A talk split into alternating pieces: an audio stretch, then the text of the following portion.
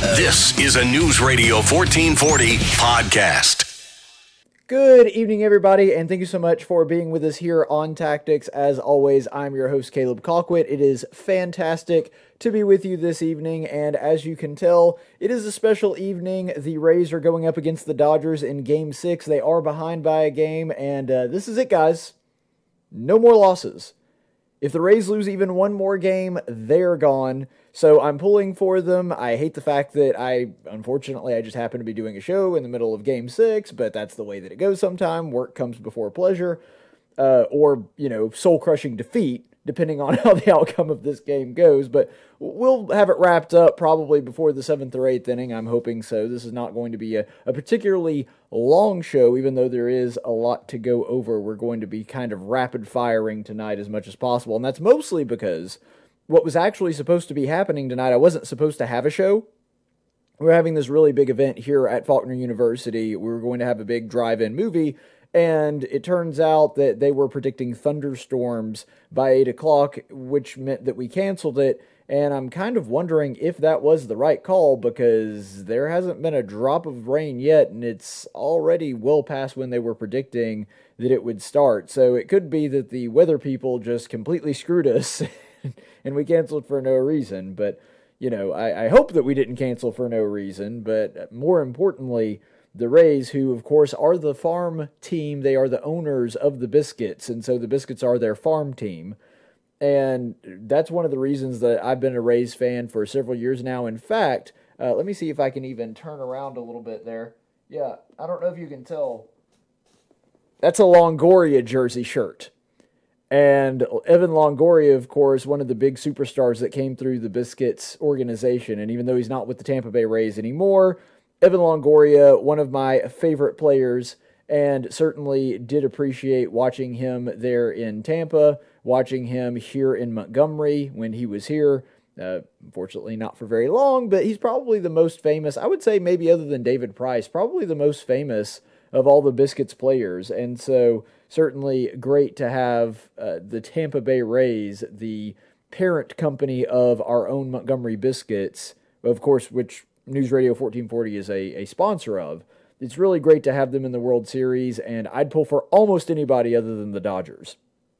Only team I, I could probably say I would pull for uh, that I that I would not pull for against the Dodgers is the Yankees. I hate the Yankees just as much, if not more, than the Dodgers, and so if that happens, I don't know what I would do. But you know, we're pulling for the Rays, but I actually am a fan of the Rays. Uh, they've already beaten my my Braves, the Dodgers have, and, and now it's time for the Rays to come back and, and come out with a Game 6 and Game 7 win to clinch and, and to take the World Series and become world champs for the first time in their franchise history. So I'm really, really looking forward to that if it does come to pass. Hopefully that can be the case.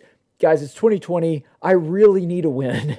I really, really need a win here. And it doesn't look like Trump's doing so well in the election. It doesn't. Uh, I mean, Auburn is probably not going to have a great season. The the Dodgers, or sorry, the Braves already lost. I really, really need a win this year. So come on, Rays, you can pull it out. I believe in you. And we actually do have several big things before we get into the news of the day. Even though I know that we've we've spent a lot of time talking about this several big events uh, that are on the horizon because of Election Day.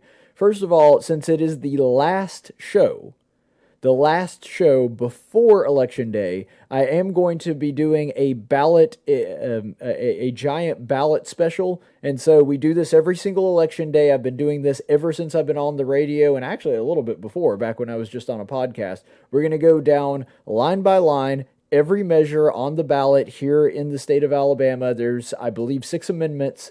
Then we're going to go through each and every one of them. I'm actually going to try to bring on a couple of special guests and see if we can go through them, which I've never done before. But I think it might be really interesting to have somebody else's opinions and, and somebody that I can go back and forth on because uh, there's one person in particular that I'm thinking of that I think we actually have a disagreement on one of the amendments. And so that'll be interesting to have that have sort of a back and forth and a disagreement on that. So that is our ballot extravaganza. That is coming up on Thursday since it is our last show before the election. If not, we may just do a special one on Monday. I, I don't foresee there being any problems. But Thursday is probably the day that we're going to to do that. So be looking for that on Thursday. And another big thing, I'm going to tell you who I'm going to vote for. I don't endorse people. I don't tell you who to vote for, but I'm telling you who I'm voting for. And that is going to come on Thursday. I'll go line by line and give you my opinions on it, give you the information on it, then let you make your own decisions because that's how this is supposed to work. And beside the ballot extravaganza, we have election night coverage.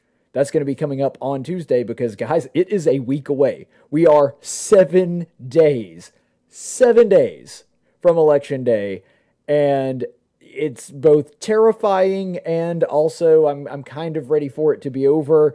But I also know my ratings are going to take a hit once election day is over. But election night, we are having a live stream election night. There's a couple different things that we're looking at doing. We're either going to be communicating directly with the the Barry Moore campaign because they're having a big party at, at um, that they're going to be doing for election night. Uh, I am going to tr- see if I can actually do a show on location. I don't know if the technology is going to allow us to do that, but believe me, believe me, we are going to try. And if not, we're going to have just kind of a panel thing like we did with the debates here at the Tactic Studio. And by Tactic Studio, I, of course, mean my apartment.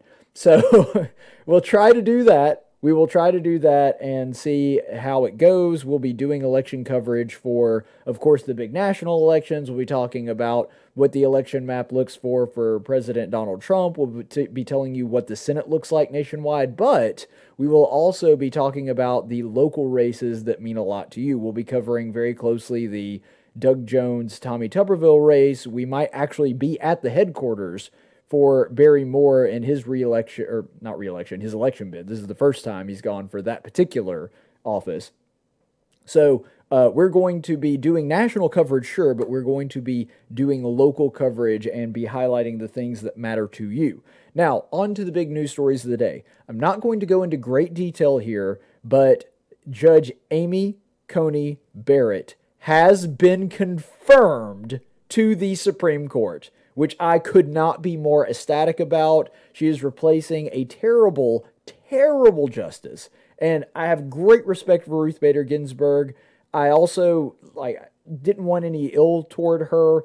She and Justice Scalia were best friends, and like him, the only thing I disliked about her, he once said that what's not to like except for her judicial philosophy. It's literally the only thing I dislike about her. I think that she actually was a pretty interesting person.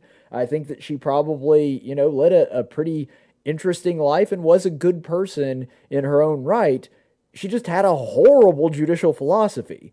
And so the fact that she has been replaced by somebody that, by all indicators and everybody that I've talked to that knows about this stuff, is an originalist, a textualist, and first and foremost, a constitutionalist that will actually take that oath of office that Supreme Court justices take when they get sworn in. By the way, she did by Justice Clarence Thomas, which is also a very good sign that she jo- chose Justice Thomas to swear her in. That um, when when that takes place, when the oath of office is said, that she actually takes it seriously and wants to defend the Constitution as it is, not as she would imagine it to be. That it's not about her personal preferences, it's about fidelity to the Constitution which is what the standard should be for all justices. But unfortunately, it's it's tended to not be. And so the fact that we have her on the Supreme Court is a really, really good sign. She absolutely owned the confirmation hearings. And I just think that she might wind up being another Scalia or even better, a, another Justice Clarence Thomas. And here's the thing I, I hate to say it, but this is just what I'm predicting, and I think that it is probably going to be correct. Guys, it, it just doesn't look like Donald Trump is going to be able to pull it out based on recent polling. And we'll talk about that a little bit more on the next episode. We're going to go over some other things here, and, and I'll go into detail and explain that because I want to do it as close to the election as possible. And I think Thursday's a good day to do that. We'll have some more late polling to go over, and so we're going to do it all in one big go. But just looking at the polls, it doesn't look like Donald Trump is going to be able to pull this out. If that does take place, there is a very, very real chance that it could be either Joe Biden or Kamala Harris, depending on how long Joe Biden either uh, lives or remains mentally competent, that he will be the one to replace Justice Clarence Thomas. Justice Thomas is getting on up there, and I love Justice Thomas. I would hate to see the day that he is not on the high court anymore. But frankly, I was kind of baffled that he didn't pull a Justice Kennedy and just retire when Donald Trump was in office after seeing him nominate a Gorsuch and at least float the idea of Amy Coney Barrett, even though he wound up nominating Kavanaugh in the previous place. Because thus far, this has been a at least something of a strong suit of President Trump. I mean, you look at Republican nominees of the past several decades, and it looks like he's got two really good ones and one that's all right. He has one that's at the very least a Roberts, a swing vote, and I think a lot of that probably had to do with that was a condition of Justice Kennedy retiring is to get somebody that was kind of in the middle for President Trump to nominate that there was probably a backroom deal going on there. So, that being said, I'm kind of surprised that Justice Clarence Thomas didn't retire during Trump's first term of president. And I say this for the same reason that I was kind of shocked that Ruth Bader Ginsburg got cancer and continued, despite the fact that she had cancer, to push past her 80th birthday while Barack Obama was still president and didn't retire then. That, that just kind of surprises me. I really thought that she would have retired so that she would be replaced by somebody that is on the left. Now, I, you know, of course, I, I, hate the fact that she died. I hate that she left the court that way. I would have a, a thousand times rather, and I would say this for any justice, in, including Justice Thomas, who was my favorite justice, that it, it would have made sense to me for them to go ahead and retire and, and just ride off into the sunset and spend the last few years of their life with their family instead of clinging on to their Supreme Court seat. Now, of course, that's Justice Cl- uh, Clarence Thomas's prerogative if he wants to stay on the court. But, you know, Sam Alito's not a spring chicken either. And there's going to be several justices that are starting to get on up there. Kagan's got several good years left. Um, Sotomayor has several good years, years left, and, and they'll be probably liberal staples on the court for a very long time. Breyer's getting a little bit old, but, you know, he's not to the point of, of Justice Thomas.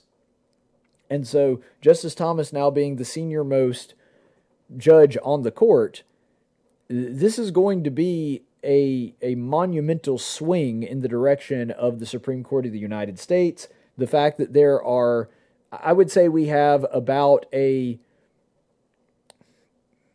you know, I, I, I do parse my words slightly because I'm, I'm trying to judge based on what we don't know, but we've got essentially four conservatives some more conservative than others, but you could reliably say that there are four conservatives. You've got now Amy Coney Barrett, who, by all indications, we haven't seen an opinion from her yet, at least while she sits on the Supreme Court. We've seen some of her other opinions at the lower court levels. But probably ACB, the notorious ACB, is going to be a reliable conservative vote. You've got Justice Clarence Thomas.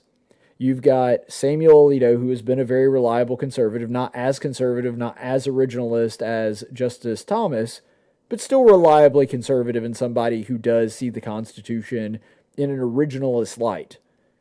And then you've got Gorsuch, who decided on a really weird case to become a swing vote and just abandon originalism and start writing into the law what he wanted it to say.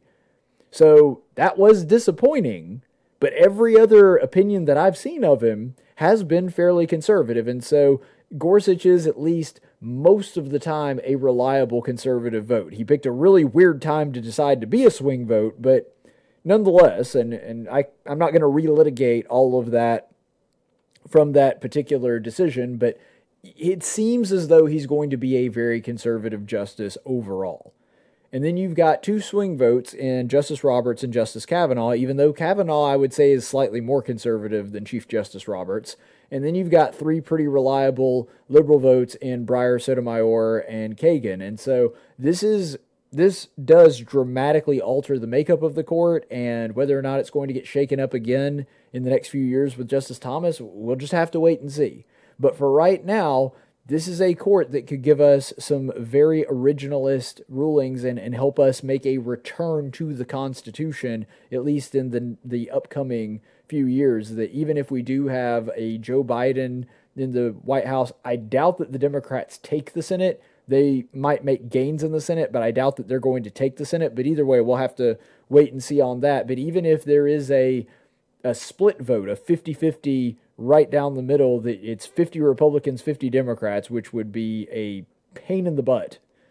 It'd still be better than 51 Democrat votes, but if we do have a scenario like that where Democrats either take it or it could be a toss up, depending on what day of the week it is, which, let's be honest, with Lisa Murkowski and Susan Collins, who also voted against Amy Coney Barrett's confirmation, let's be honest, it kind of is a toss up already as to what's going to pass and what's not. But regardless, just looking at it from that standpoint, I really do think that it's more important now than ever to make sure that the Supreme Court acts as a bulwark, acts as a as by the way, he did a masterful job the other day. Senator Mike Lee explaining why he was voting for Amy Coney Barrett, saying that it is the mass that we tie ourselves to, lest we get called by the sirens and lose all of our senses and run after that which is our desire versus that which is actually good for us. And so uh, the Constitution is the mass that keeps us tied to sanity, t- keeps us tied to reason and logic. So that that was, by the way, very eloquent speech. Go back and look at Mike Lee's entire speech. It's like, I don't know, 15 minutes long, 10, 15 minutes long. Well, well worth your time. But that's really the the thing that Amy Coney Barrett could be for the court, and that is a very good thing. Now, on to some local news, because of course we do want to give local news as much time as possible. I did have to veer off into national news because I mean a Supreme Court justice being nominated that's that's a massive news story and we had to get to that first and I understand that and I understand that's what you would probably want is to talk about the big news story first but we do have a lot of local news to get to and one of them is really just based on everything that uh well sorry my uh my technology still isn't working. I don't know if you've picked up on that, but my technology still has just decided not to work.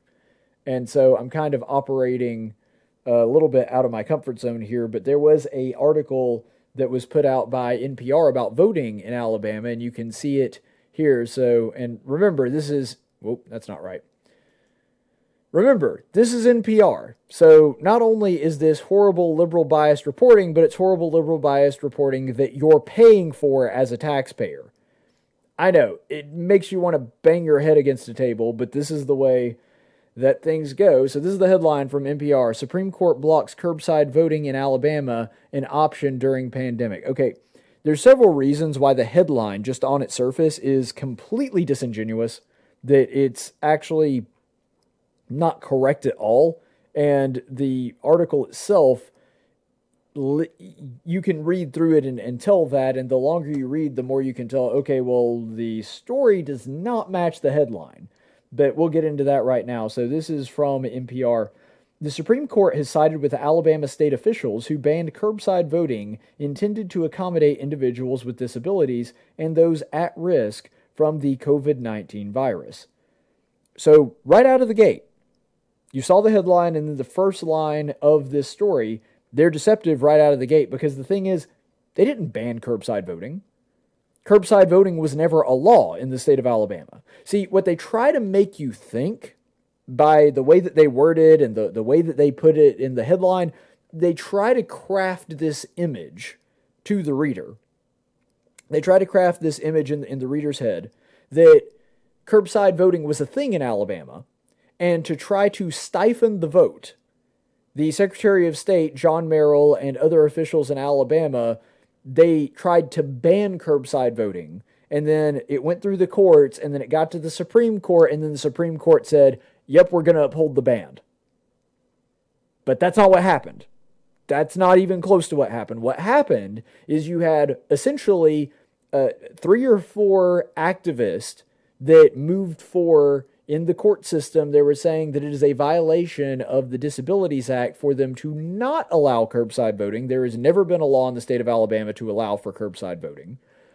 And then they took it to court, and then you had, and this was done very strategically, you had one specific activist judge in the state of Alabama that heard the case, ruled in their favor. It moved up to the federal court, it moved up to the Court of Appeals, and then eventually made it to the Supreme Court.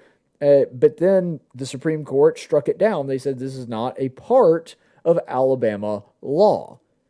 And so it's not that they banned curbside voting. Curbside voting was never a thing. They tried to subvert the law in Alabama to get their way pushed through by the courts with something that has never been a law in Alabama. And then when it got to the Supreme Court, the Supreme Court struck it down. That's what actually happened.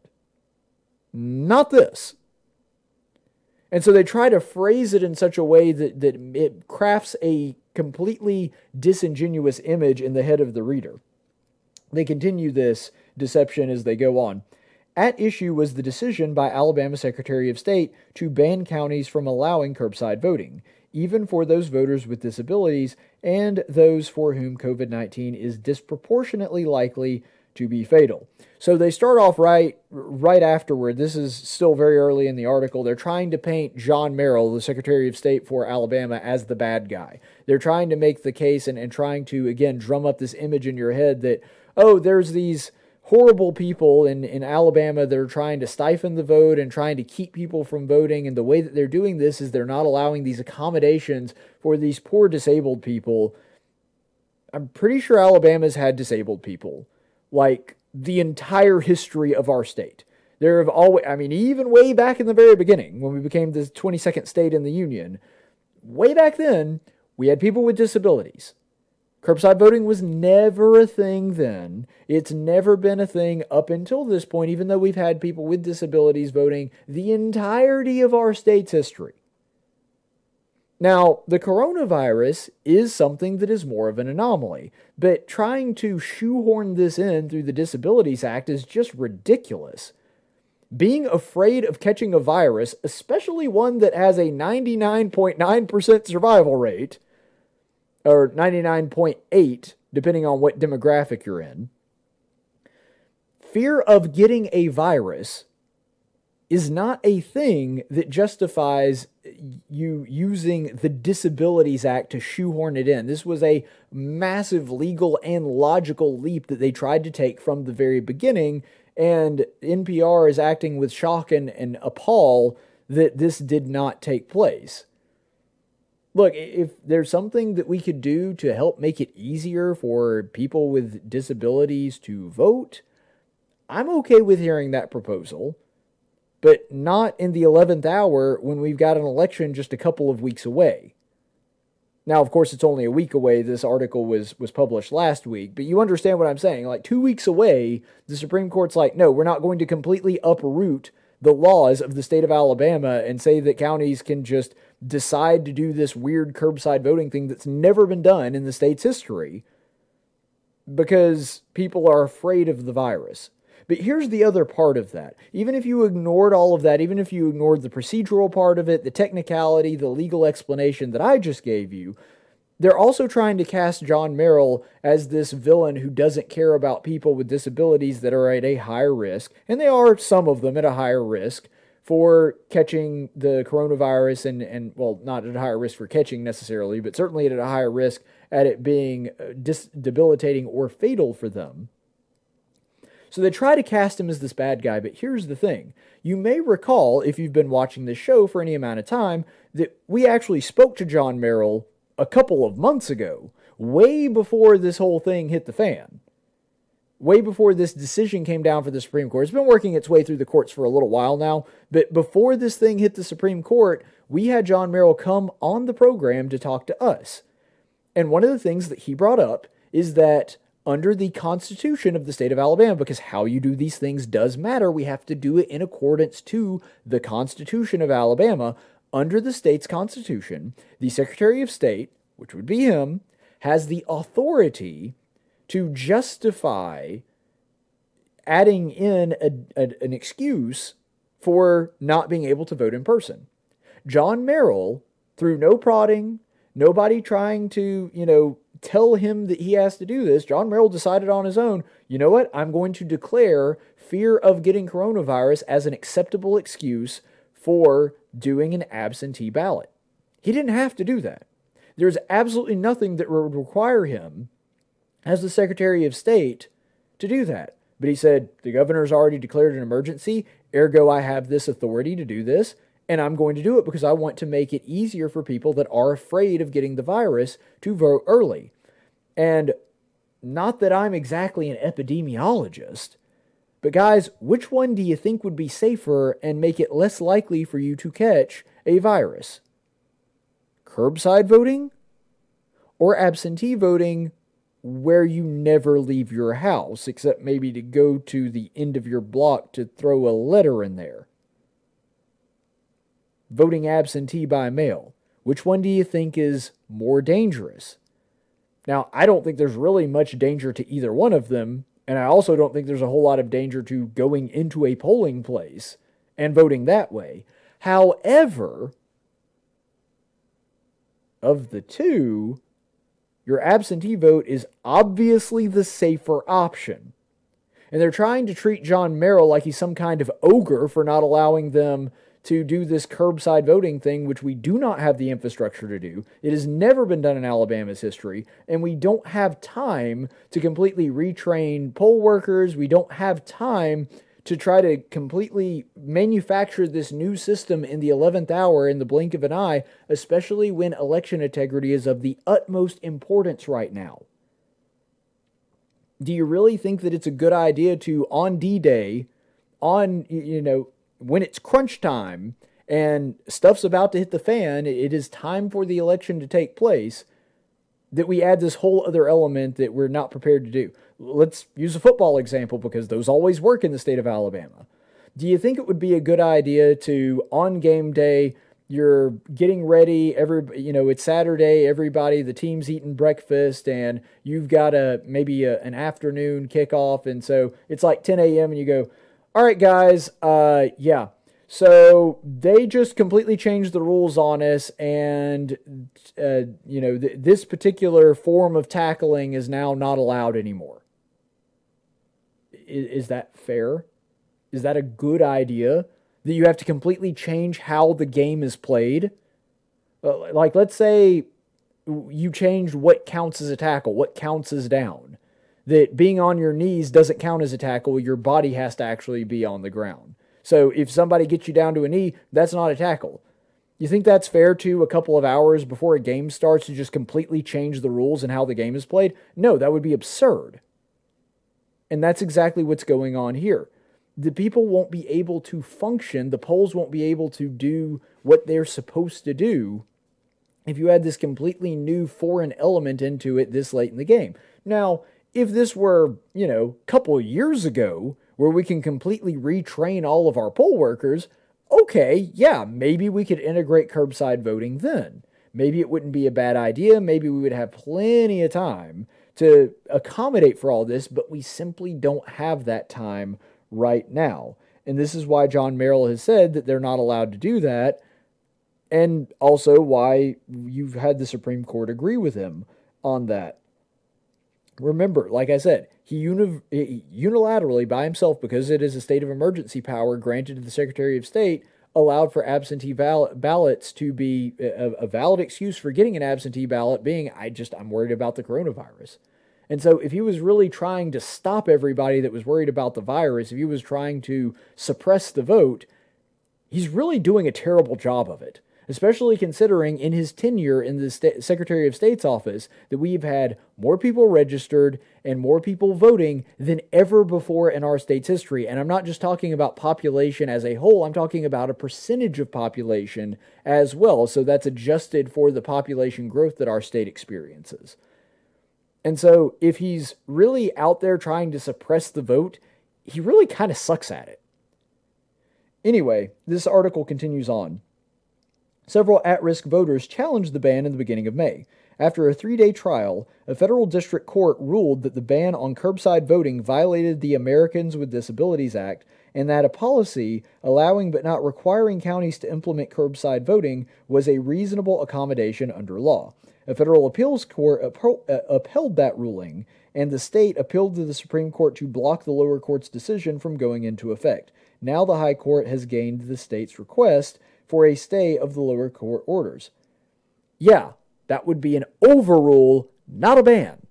Just because a federal court decided that something was okay and then it goes to the Supreme Court and they said, no, we don't agree with that ruling, that doesn't make it a ban. That makes it an overruling of the previous court's ruling. again, this is something that has no origin in Alabama law. This is something that is sheerly a production of a federal appeals court, well, a lower court than a federal court than, a, than an appeals court. That's all that this is. It is completely manufactured by them. It has no basis in the legislature. A bill never came before our Congress. It was never signed by the governor. None of that. This is something that is trying to be manufactured by the courts, and they're calling it a ban, even though it was never implemented in the first place. It's a really bizarre thing to do. The only possible motive is they're trying to paint John Merrill and trying to paint the state of Alabama in the worst possible light by calling it a ban, even though it's not a ban. And then this same article continues on. Writing for three, Sotomayor noted that John Merrill, the Alabama Secretary of State, quote, does not meaningfully dispute the plaintiffs have disabilities, that COVID 19 is disproportionately likely to be fatal to these plaintiffs, and that, a tr- that traditional in person voting will meaningfully increase the risk of exposure. What did any of that have to do with whether or not it's constitutional? Do you notice that Sotomayor, when she's writing this opinion, what were her three reasons? What are the three ones that she listed here? That John Merrill didn't dispute that the plaintiffs have disabilities. Well, no, that's a non issue. They may very well be disabled. Doesn't really change his argument, which is, but it's not in the Constitution. They could be super disabled. I mean, they could be Stephen Hawking and can't move anything other than their eyes. Still wouldn't make a difference in this case. And then Sotomayor also her her third her second reason there is that um, uh, COVID nineteen is disproportionately likely to be fatal to the plaintiffs. Again, maybe it is. Doesn't change the case. Also, doesn't change the fact that they had the option of absentee voting because they were afraid of the virus, because John Merrill allowed that to be an excuse, even though he didn't have to and he was not obligated to, he allowed that to be an excuse for them to go absentee voting. This is not about them getting a chance to vote. They already have that chance. This is about them getting their way to do this in a way that will gum up the system and make the election harder to count and it will, you know, create chaos in the polls. That's what they're actually going for. And then finally, that her her third reason, Sotomayor's dissent, that a traditional in-person voting will meaningfully increase the risk of exposure. Well, again, it probably does. Like I said, of the three versions that I just gave you absentee voting, curbside voting, and in person voting curbside voting is obviously the one that's the most dangerous. It's not super dangerous because the virus itself isn't super dangerous. But of those three, yes, it is the most dangerous, the one that is most likely to cause infection of the disease. So what? It doesn't change his argument one iota. If this thing were the freaking bubonic plague and it killed a third of the people that got it, and it was so transmissible that you could basically look at somebody from 10 yards away and get it, none of that would change this. None of that would change his argument. None of it would make it magically a part of Alabama's Constitution. I'm sorry, Sotomayor, facts don't care about your feelings. You may feel sorry for these plaintiffs. You may not like the fact that they can't do curbside voting, that even though, again, they have the option of doing absentee. But you may not like the fact that they can't do curbside voting. But that is a question for Alabama's legislature. You, as judges, can't just magically make up a new system and impose it on a state just because you think that it's the way that it ought to be. None of this changes the fact maybe curbside voting is a good idea. I don't think that it personally is, but let's just say it's a good idea and it wouldn't cause any problems. That's still not an argument to implement it. That's still not an argument to say, well, it's in the Constitution and the Constitution of Alabama allows it. You're arguing against a case that nobody is making. Nobody's saying it's a bad idea. Well, I'm saying it's a bad idea. But it's not part of Alabama's legal system, and we don't have the infrastructure to put it in place. But even if we did, it's still not part of Alabama law. And no matter how you feel about it, doesn't change that. So the fact that this is their only argument shows how weak their case actually is. That, that Sotomayor, this was the best that she could do. But it does highlight a fundamental difference in liberals and constitutionalists. Liberals want the result, and they don't really care how they get there. They want the result, and the procedural part of that really just doesn't make a difference to them. They want what they want, and anything that keeps them from getting what they want is the bad guy. I've given this analogy before. To the left, especially when it comes to the judiciary, they're basically a two year old that wants a cookie. Because a two year old doesn't have ration. It doesn't, ha- it doesn't have rationale. It doesn't have reason. You can't reason with a two year old that wants a cookie. All he knows is he wants the cookie. And in his mind, anything that keeps him from getting that cookie is evil. The procedure doesn't matter at all. Like, for example, you may be okay with your toddler having a cookie, but you don't like the fact that he used a chair and climbed up and put his hand in the cookie jar even though you told him not to. You may have been okay with him having a cookie if he had asked, but the procedure made a difference to you. The toddler doesn't care about any of that. All the toddler knows is that you're a very bad, mean person for keeping them from getting the thing that they want, which is a cookie. And so this is the fight that we're having. We're not arguing with adults here. These people have decided and, and just taken it upon themselves that, well, whatever I want is the right thing and I don't care how I get there. As long as I feel bad for these people with disabilities and think they should be able to curbside vote, I don't care that it's not in the law. I don't care that there's no origin for it. I don't care that it's going to cause massive infrastructure problems and it would become a huge issue for being able to reliably count the vote in the state of Alabama. I don't care about any of that stuff. I just want the cookie. And so the way that you do things actually does matter to a conservative. You know, maybe we could implement curbside voting, but you would have to call in the legislator. You would have to make it an actual part of Alabama law. And you can't just do things like that here in the 11th hour. That's part of the system.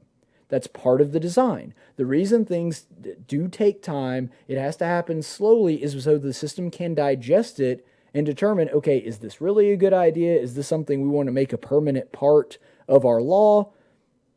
Let's really take some time and look through this and, and see what that's the reason that it has to go through the legislature. That's the reason it has to go through the House, the Senate, and then make it to the governor's desk. And in the state of Alabama, that would, I believe, require a constitutional amendment.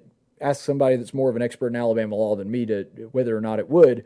Uh, if that was the case, it would probably require a vote of the people because that would be a constitutional amendment in the state of Alabama. And so there's several different procedures that are stopgaps to keep bad ideas from getting through. Maybe it's a good idea, but it has to go through the system. The courts ju- can't just unilaterally decide amongst themselves, well, Alabama has to do this now. That's not the way this is supposed to work. But again, what I keep going back to is wouldn't absentee voting just be significantly safer? if your primary concern is the safety of these people that are disabled, which by the way is not a bad concern. I don't attribute ill motive to people for wanting people with disabilities to be able to vote more safely. But we have absentee voting, which would be significantly safer, and they just kind of ignore that, which leads me to believe that maybe they do have bad motives. Because a better pathway, a safer pathway for these people has already been presented, it's already been afforded to them. And especially considering how long ago back in May that this whole thing started, they had way more than enough time to just apply for absentee voting this fall. They didn't want that. It's the same thing, for example, with the, the lesbians and the, the gay men trying to get cakes made by custom cake bakers. Look, there's thousands of bakeries in the United States of America. And if you can't find a local baker that would do it, you can order online. We have the internet now, have for a very long time. But no, they want that one specific baker that has a religious objection that doesn't want to bake the cake for them. They want that person to do it. Well, that leads you to believe that the motive isn't really the cake. The motive is they want to impose their will upon another person to make a political statement, which this kind of reeks of. Honestly, that seems to be the actual motivation because a much safer version of voting for people with disabilities, the absentee voting, if they really are concerned about it, and, you know, if you've got a comorbidity, you probably should be concerned about it. But if that's the case, vote absentee. These people had the opportunity to do that months ago. On this program, I said if you've got concerns about it, vote absentee, even if you wind up voting for people that I don't like. That's fine. That's part of the process. But these people on the left just keep trying to impose their will, even though they have a much better option afforded to them. It doesn't make any sense. So, I tell my students this all the time. Just because it's a good idea doesn't mean that we have the ability to do it. For example, we, we do on campus events all the time. And, and, you know, you know, it would be a really cool campus event if we had President Trump come tomorrow and speak. Well, yeah, that'd be a good idea, but I kind of doubt we can get the president to just show up tomorrow on the spur of the moment on 24 hours' notice. Yeah, that's a good idea. We just don't have the ability to pull it off. And so I don't necessarily think curbside voting is a good idea in the long term. I don't really see the necessity for it, especially when absentee voting exists. But let's just say it were a good idea. Just because it's a good idea doesn't mean that we should be doing it or that we have the ability to do it at this point. Now, several months down the road, that might be a fantastic idea. We might be able to work it out. But just because something is a good idea doesn't magically make us able to do it. And that's what Sotomayor is acting like. She's trying to make the case well, uh, these people really are disabled. Yeah. They really are at high risk for this. Yeah, they probably are. Accommodations have already been made for them. And even if there weren't, that still wouldn't be an argument for this being a part of Alabama's law. And the especially with this election, with the integrity of the election and, and such high tensions, it's more important now than ever that we can trust it and we don't throw curveballs to people working the polls and you know trying to muddy the water on this. And another thing too, th- this is really not so much a legal point; it's just kind of a a thought rumbling around in my head. I'm not saying that there should be really high barriers to voting. I think that it should be easy to vote. I think that we shouldn't, you know, make it a, a, crazy difficult thing to vote. I understand that. I think that we should have fairly easy access to ballots. But at what point do we just say, okay, that's that's going way too far? It's kind of the whole debate that we've been having with people just getting unsolicited ballots, so they just a ballot shows up in their mailbox.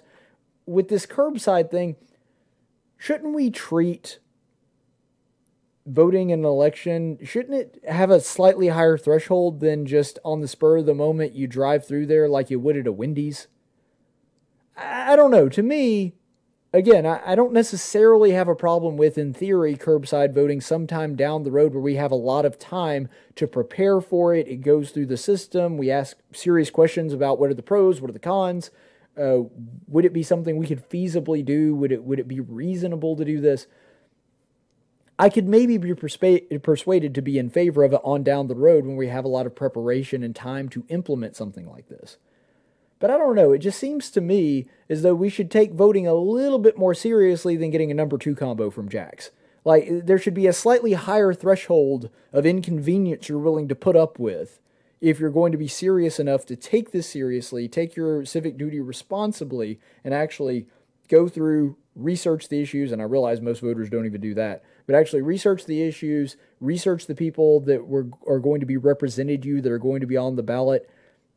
I, I just think that doing this, it does not speak well to the leftist in the country that they want every random Neanderthal that's just hanging out in his parents' basement with a layer of Cheeto dust on his shirt that they want that guy to be able to vote with as little inconvenience to him as humanly possible.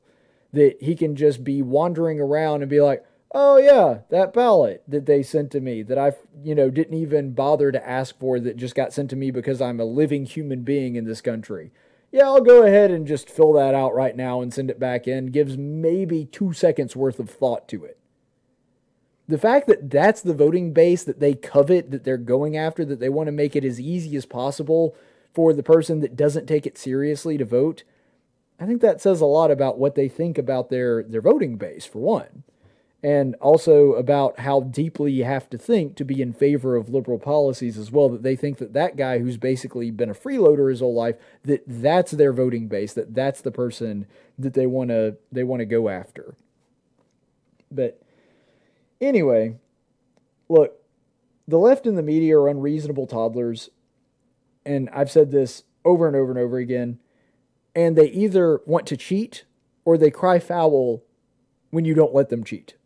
the, the, the whole mail-in voting thing is just an offshoot of that thing. I, my little, my own little brother Levi, when he was first learning to play board games, you know, I, I kind of let him cheat a little bit when he was real little, and then once he started getting a little bit older, not so much because I wanted him to sort of transition into being able to to play and and play on an even playing field, even though I was you know significantly older than him.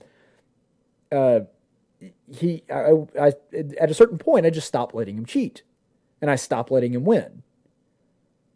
And so, when that happened, him not being able to pick up the dice and, and turn it into a turn a one into a six in his mind, that was unfair, that I wasn't letting him be unfair. And so his goal was either let me cheat or I'm going to say it's not fair that you're not letting me cheat. And that's basically where the Democrats are now with voting. And it is, uh, you know, it's it's pretty sad that that's the best analogy that I can come up with is the argument of a three year old is the argument of the Democrat Party on voting right now. But that is not the only case of rampant media bias that we've seen over the past couple of weeks. So what we're going to do is we're going to uh, we're going to take a quick break here, and then we'll be back in just a minute here on tactics. Caleb here with another cookie review from insomniacookies.com. That's Insomnia Cookies or insomniacookies.com. You can go to their physical locations if you happen to be in one of the Alabama cities where they are located. You can go to Mobile or Tuscaloosa or Auburn or Birmingham yes, it's sad they don't have a physical location in Montgomery. They really need to open a store here, maybe in East Chase, I don't know. But either way, if you do happen to be in the capital city like me or Huntsville or one of the other cities that does not have an Insomnia Cookies, that is okay. You can go to insomniacookies.com. They will send you a fantastic box just like this, filled with all kinds of delicious goodness. You can order whichever cookie flavors you want. They've got tons of them. They've got white chocolate macadamia. They've got the peanut butter cup, which is my favorite. They've got your traditional chocolate chip. They've got all kinds of them. You know, the the fun ones, the goofy ones like M and M's and whatnot. But today we're going to be reviewing what looks to be some kind of double chocolate. So we've seen the traditional chocolate chip. I've done that review. But this one is a chocolate cookie with chocolate chips in it. And being a chocolate fiend, I'm really looking forward to this one. So let's go ahead and, and try this latest flavor from insomniacookies.com.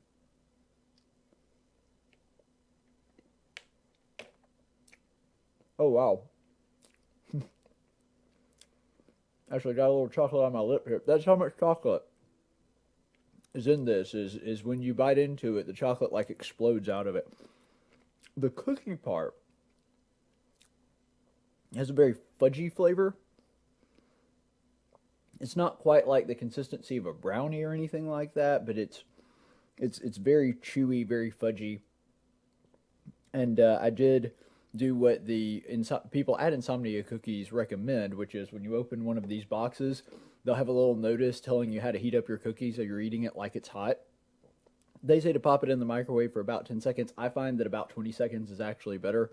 But man, it does make a world of difference because when you bite into the cookie, especially with this real fudgy, fudgy texture that the fudge cookie has, it just gives it sort of that, that warm fudge texture, which I think enhances it a lot. You've also got melted chocolate chips in it. Really, really good cookie. One of the best ones that I've had so far. I'd say this is definitely my top five cookie. It, it doesn't beat the peanut butter cup because it's going to be really hard to beat the peanut butter cup. I'm just going to be perfectly honest. But the brownie was really good. This one's really good. It's hard to beat this. Yeah, they do have brownies, by the way. That wasn't just me misspeaking. So if you want all of this, if you want to check out the, the double chocolate cookie, I just got to have another bite here. Oh, that's good. Mmm. Man, that's a good cookie. And I know good cookies. If you do want one of these, go to insomniacookies.com. That's insomniacookies.com. And welcome back, everybody. Thank you so much for being with us and watching me stuff my face with delicious cookies from insomniacookies.com. By the way, since I'm kind of in the advertising mood, I'm going to go ahead and give a free plug to an organization that actually just started here on Faulkner's campus. Now, many of you may know Turning Point USA. It's a conservative advocacy group primarily aimed at college campuses. Uh, they've got several really big names on the conservative side that have worked for them. For example, Candace Owen, she's actually not with them anymore. She's with Prager University, but she got her start there at Turning Point USA, and so she's become kind of a conservative superstar uh, here in the, the past few years. And, and there's a lot of really great people that have worked with them. Glenn Beck has done work with them. Dennis Prager has done work with them with the Prager University videos. And, and you've got several different really big, big names on the conservative movement that have worked with Turning Point USA because it is important with the liberals having basically a stranglehold on higher education to be able to get conservative ideas, conservative thought leaders, and conservative principles to at least have their ver- voice heard on campus. You don't have to agree with them on everything, but considering that they've been largely just um, kind kind of banished from college campuses, you have to have a representation for conservative ideals and conservative principles on college campuses. And so they gave me these really cool buttons, and I'm, I'm going to be helping them here get started on Faulkner's campus. This one, American socialism is an oxymoron. I really like that one. Uh, let's see. This one with Bernie, what appears to be Bernie Sanders wearing an Antifa mask. Taxation is theft. That's a really good one. I like that one. This one's cool because since it's October, it looks like a breast cancer awareness one, but all it says is big government sucks. And considering what considering what big government and socialized medicine would do to research and advancements in cancer, and I say this as a cancer patient myself, that's wholly appropriate because big government would absolutely destroy this. And of course, your old classic standby socialism sucks. And so they've been passing these out. And if you have a conservative bin and you are at Faulkner University or you know somebody that does, please make sure to let them know about Turning Point USA here on campus. They've just started the club. You can get in touch with me and I'll put you in touch with them if you want to. So that's Turning Point USA here on Faulkner's campus, right in Montgomery, Alabama. So, we're going to get into a, another case, yet another case of media bias here in the Yellowhammer State, right here in our own media, because the last story we did was about Alabama, but it was coming from NPR. We've got a couple more big stories this week that have come from out uh, from inside the state of Alabama. Kyle Whitmire over at AL.com writes this for Alabama Media Group, and we'll go ahead and, and take a look at this. You can see right here this is the headline from AL.com. Jeff Sessions, I can't even repeat the headline. Jeff Sessions, heck, essentially, on Earth. And this is from AL.com. So before we even dive into the meat and potatoes of this article, you know that it's a dis article. Uh, it's a completely dishonest article right out of the gate. How do I know that? How do I know that this is going to be nothing but a baseless smear piece against Jeff Sessions? Well, first of all, you can kind of tell from the headline, but you can also tell because of this picture, because this picture is of a little girl that has been separated from her parents. Except she hasn't. You may remember that back a couple of years ago, this was Time Magazine's. This was their literally their cover child. Their this was the the photo that graced the cover of Time Magazine, even though it's com- a complete lie. That little girl has not been separated from her mother. It's that she and her mother, who did cross the border illegally, they had been going without food and water for about three days at this point to cross the border in, into America. And then they were caught by ICE agents. She was allowed to stay with her child. And then they had the, her put down her kid just for a second. And then the little girl started crying, which, you know, totally understandable for a little kid that age who's just been through a horrible ordeal and this is one thing that the liberal media never talks about the the, the incredibly difficult journey and the the strain that these people do go through to get here to America before even entering the border and, and the kind of horrible things they have to deal with on that side of the border. And so they go through all of this. The little girl is tired, she's hungry, and so the mom puts her down just for a second and she starts crying because the officer has to check her out there and make sure that the woman's not like wearing any weapons on or anything like that. And then, as soon as the officer is done, the mom picks her back up. She's never separated from her kid. Now, there are other parents that did have to be separated from her kids, but this particular one wasn't. And yet, still, because it's such a powerful image, this became the poster child. We've known this, it's been debunked for like two years now. And despite all of this, despite the picture there not being of a little girl that's separated from her parents, Kyle Whitmire is still going to use it as a picture about kids being separated from their parents. So you know it's dishonest right out of the gate because he's using this imagery, even though he either knows or should know because he is a journalist, after all, not like me. I'm just an opinion guy. But he should know better than to openly lie about this stuff. To openly deceive people, so he either is doing it in ignorance and he just sucks at his job, or he is using this picture intentionally, knowing that it's a uh, that the picture does not depict what he claims it depicts, because he thinks it's more effective and he's just okay with lying to you about that. And this is where the opinion column starts by Kyle Whitmire. Maybe one day Jeff Sessions will answer to God for what he did, but in 2018, he had to answer to the Christian Broadcasting Network. By the way, not the same thing, just in case anyone was wondering. God, not Christian Broadcasting Network, Christian Broadcasting Network, not God. Just want to make that distinction clear for anybody that was wondering. In an interview then, the network's political analyst, David Brody, questioned the then Attorney General on his department's policy of separating children of immigrant parents seeking asylum in America. Sessions told CBN that the family separations were never the Justice Department's intent. It has been a it has been sorry, it hasn't been good, and the American people don't like the idea that we are separating families, Sessions said. Quote, we really don't intend to do that what we intended to do was to was to make sure that adults who bring children into the country are charged with the crime that they have committed. It takes some gall to go on a Christian television network and to bear false witness because as it turns out what Sessions said was a lie. The two-year a two-year inquiry by the Justice Department's Inspector General recently obtained the New York Times by the New York Times found that Sessions not only understood that children would be taken from their parents at the border, but also that the, the, he also ordered the department's prosecutors to do so as a deterrent to future refugees. Quote, we need to take away children, Sessions told prosecutors who objected to the policy, one of whom took notes of the meeting in May 2018. The report concluded that Sessions and other top Justice Department officials knew the policies would result in children being separated from their parents. Some of those children, the report said, were infants, still young enough that they were nursing. Okay, first of all, before I completely destroy this argument, isn't it awfully convenient how the left only pretends to believe in God or care about what he thinks on issues where they think that God would be on their side? So basically, to them, God is just a bludgeon to whack their political opponents over the head with. But the second that they're engaged in a policy that God wouldn't approve of, oh, well, God doesn't matter and, and let's not bring God into the debate.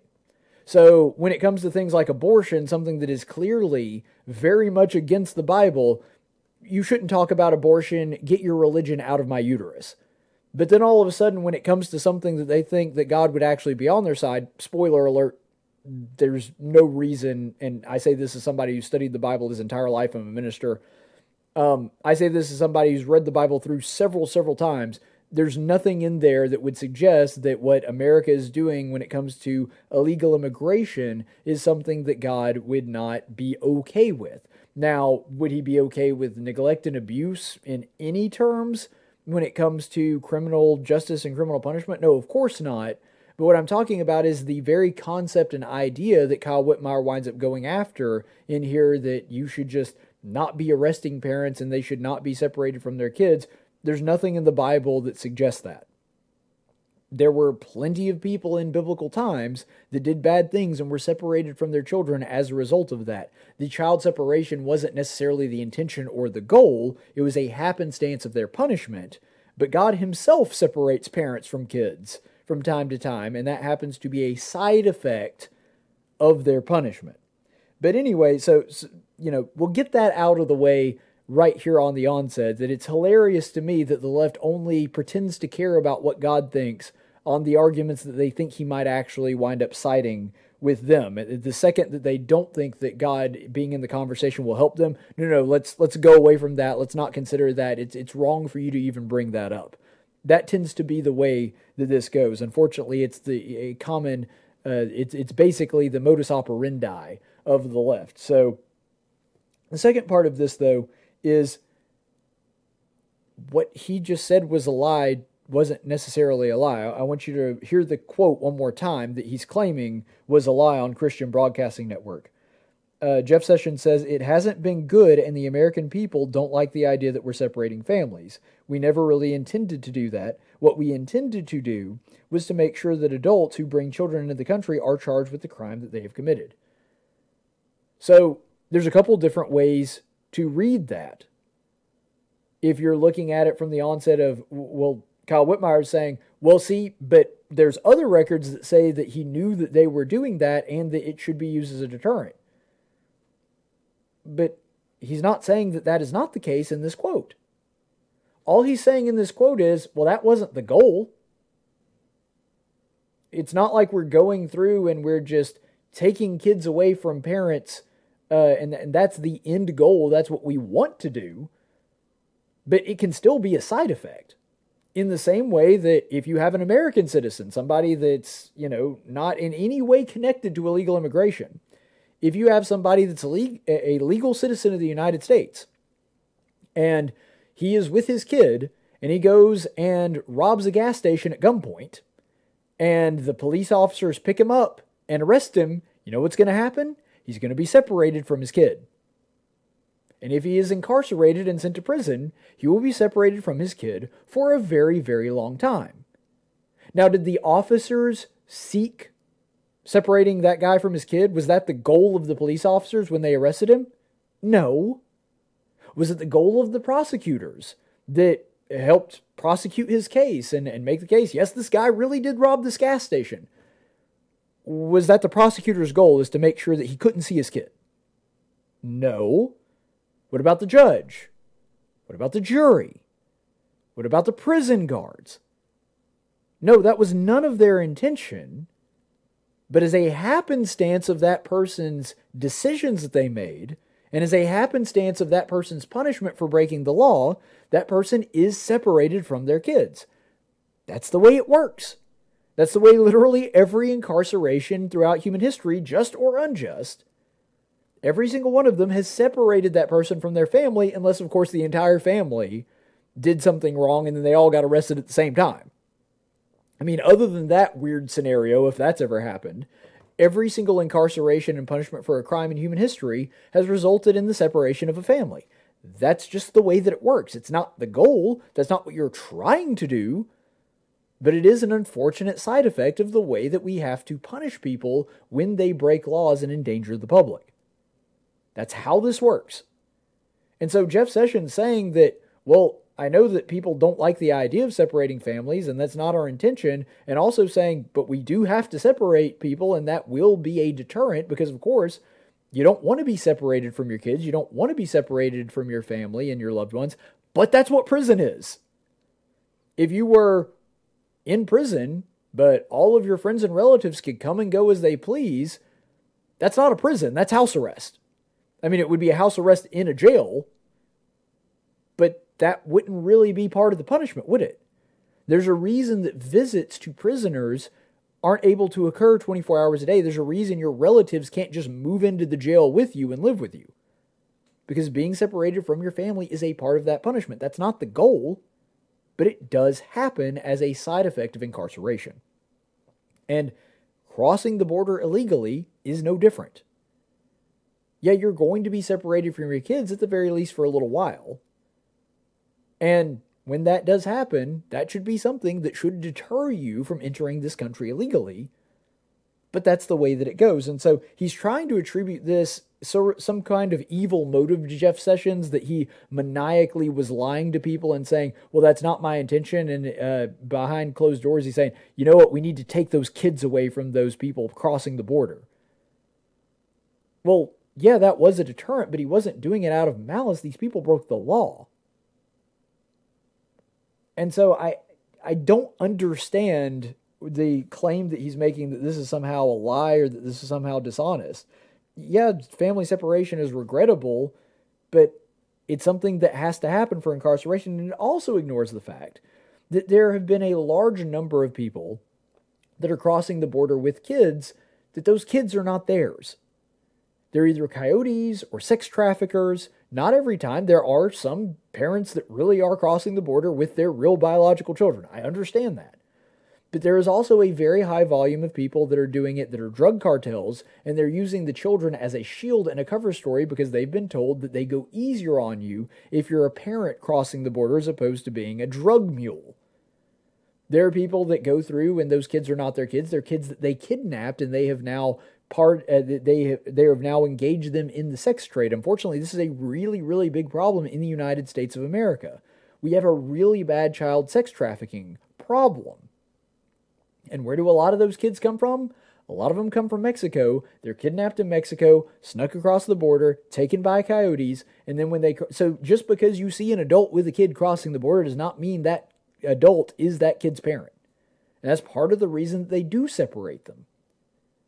And they try to sort all of that out before they reunite them. And so there, there's a number of different reasons why this policy is not the way that Kyle Whitmire is trying to cast it. And so let's go ahead and read the next part of this. More than 5,000 children were separated from their parents. Documents filed in federal court have shown, and more recent court filings revealed that 545 of those separations could wind up being permanent. That's how many children whose parents uh, our government now can't find. About 60 of those children are under the age of five. Or to put it another way, imagine you took a school about the size of an elementary school in my hometown and made all the students orphans. Sessions did that. It's so insanely ridiculous. He's saying that Sessions made these people orphans. Uh, well, can you account for all 545 of these cases? Because there's some of these kids that were orphans before they got here. They crossed the border as unaccompanied minors, or they crossed the border with people that were not their parents because they were kidnapped or because they were orphaned and, and because of that they were taken into like i said either be used as sex slaves or, or a number of other things. And that's why they haven't been able to return them to their parents. There's also some of these kids that their biological parents are in mexico but they haven't been able to locate them. And, and part of the reason may be that they have abandoned their kids because they do not want the kids to, to, they don't want America to find them because then they will send them back to Mexico and reunite them. Now, I have a great deal of sympathy for somebody whose home country sucks so bad and things there are so horrible with, you know, drug trade or whatever else it may be that they deem that it is better for their kid to live apart from them in a country that is better for them and will give them better opportunity. Which by the way is a testament to how insanely good a country America is, but at the same time, that's not the government's fault. Or the parents that have come into the United States and got separated from their kids through one way or the other. Here's the thing Do you really think that a parent that came here with their kids, that that parent is just going to, if it were your kid, wouldn't you just be at the door of whatever building they were being held in, like every single day trying to find where this kid was? There's probably some of these kids that just have really crappy parents that straight up abandon them. This happens. This happens with legal families that has nothing to do with legal immigration, that occasionally parents just abandon their kids. And it's a horrible thing to do. But it's very realistic that at least some of these cases are that. I don't know how many, but there's a myriad of different reasons why that we may not be able to find that. And here's another thing to keep in mind as well when you're looking at the whole of American immigration policy, and we are far kinder to our illegal immigrants than any other country on earth. But when you're looking at the whole of American immigration policy, we've got what? By best estimates, anywhere from 11 to 13 million illegal immigrants in the United States of America, and there's only 545 kids that are unaccounted for. That's a pretty small number. That's a relatively small number compared to 13 million. And so of course, it's unfortunate. Of course, I wish that we could do better. And, and maybe there's even some procedural things we can do to make it better to where it's easier to find these kids' parents. I hope that there is a way to do that. But attributing this kind of motive to Jeff Sessions, that he was intentionally trying to make these kids into orphans by engaging in family separation, uh, if it's a crappy parent, they probably were going to abandon their kid anyway. Or if it's a parent that just wants better things for their kid and sends them across the border by themselves as an unaccompanied minor, then okay, that, you know, I, I really feel for that family that they feel that way. But that's not the government's fault either that if the the parent comes across and then gets deported and they try to reunite their kids with them that they're like you know what? I think the kid will be better in in america than coming back here even though it means that they would be with me. Again i i genuinely feel for a family that's in that position. But that's not jeff sessions fault. And Kyle Whitmire acting like it is is disgusting to call this guy eh, saying that he made 545 orphans and that laying all of that at Jeff Sessions' feet is just insane. Um, but you know, looking at all of these these different options, uh, you have to also keep in mind too that this is done primarily for the kids' protection. And you know, let's do everything we can, of course, to be able to reunite these kids. And by the way, well over 90% of them have been reunited by Kyle Whitmire's own statistics that he cites here about 90% of them actually have already been reunited. So they're, you know, this idea that Jeff Sessions is intentionally creating orphans or something uh, like that out of this. Well, 90% of them he's he's failing on that on. And so there, there's a myriad of reasons why this is stupid. He continues on in this same article. Normally, I wouldn't bring Sessions' religious beliefs into an argument, but it was Sessions who did that, not me. In the wake of public outrage uh, over family separations policies, Sessions quoted scripture in defense. Quote, I would cite to you the Apostle Paul and his clear, wise command in Romans 13 to obey the laws of the government because God has ordained them for that purpose of order, Sessions said in 2018. Quote, orderly and lawful processes are good in and of themselves and protect the weak and lawful. Incidentally, but maybe not coincidentally, that's the same passage that slave owners used to convince uh, their chattel to accept their bondage, and the Jim Crow era preachers used it to rationalize segregation.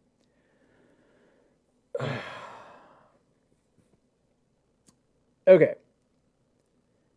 Again, liberals trying to quote the Bible, it's like a it's usually like a toddler trying to explain nuclear physics. Like they're so bad at it that it's almost laughable and adorable when they're trying to make some kind of biblical point because they're so ignorant of the scriptures they don't even know where to start. So, Kyle Whitmire trying to debunk this.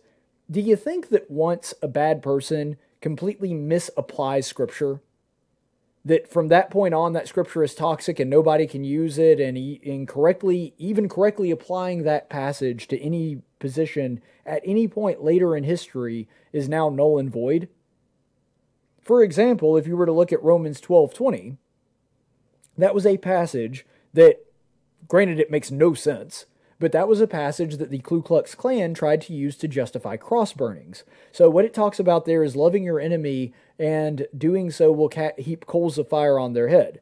Now, the Ku Klux Klan is badly misapplying this because, first of all, it says nothing about a burning cross in that particular passage.